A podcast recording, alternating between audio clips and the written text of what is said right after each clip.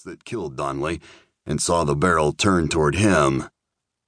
Diving behind his desk, Harry heard the next two shots splintering the wooden desk and caroming off the marble wall. Waiting to die, he didn't see or hear anything else, not the clatter of footsteps echoing along the marble hallway toward the back staircase, not the startled cries of a group of Asian teenagers as the killer bowled through them on his way down the stairs. The killer, not looking like anyone would imagine a killer to look, sprinted down the stairs on the 42nd Street side of the library to the ground floor and left by the side door next to Children's Center, walking calmly past the guard in his booth, turning right, ducking into the subway entrance, and boarding a Queens-bound 7 train, as if it were a waiting getaway car. Chapter 1 the morning was chilly, damp and gray, an April Friday morning in a Brooklyn cemetery. Early April shouldn't be so cold, but such cruel days descended on New York almost every spring. The damp, chilly air, portending rain, reminded Raymond Ambler of playing baseball as a boy on such a day. The grass recently starting to grow in green, forsythia bright yellow against the dull gray of the day daffodils bobbing in the cold wind in the yards of row houses across the street from the parade grounds in Windsor Terrace. Your hand stung if you caught a line drive, and both hands stung unmercifully if you held the bat too loosely when you hit the ball. Ambler shivered as he waited in the chilly wind, flecked with drops of rain, for Harry Larkin, his friend and supervisor at the 42nd Street Library. That Harry was late wasn't surprising.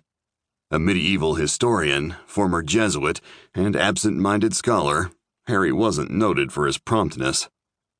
He ran the library's special collections division as haphazardly as the proprietor of one of the dust covered odds and ends stores you once found along Broadway below 34th Street before the garment district began to gentrify.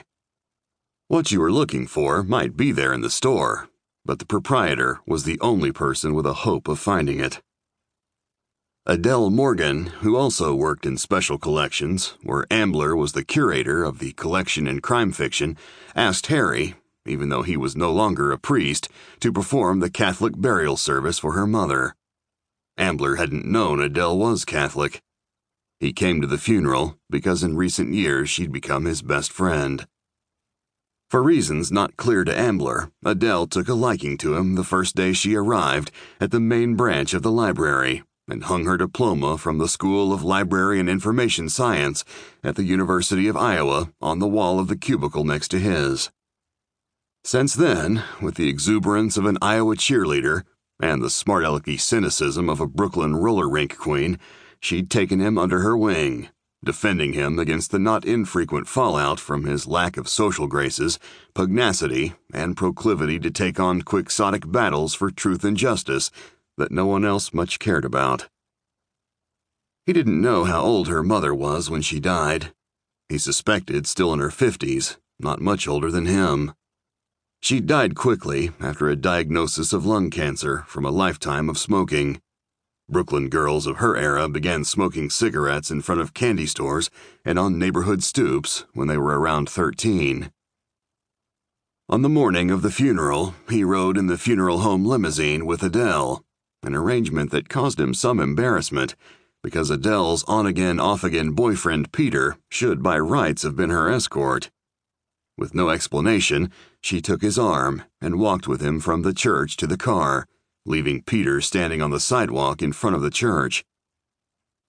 Wearing a black dress, a black veil over her pale face, her lips red with a thin line of lipstick, his friend, whom he'd always thought pretty, became in her grief hauntingly beautiful. It's not that she died young, still in her prime, Adele said three days earlier when she told Ambler of her mother's death. She never lived. She died four blocks from the house she grew up in. Married young, never left the neighborhood. She went into Manhattan a half dozen times in her life. Adele cried in his arms after that, her head pressed against his chest her tears dampening his shirt.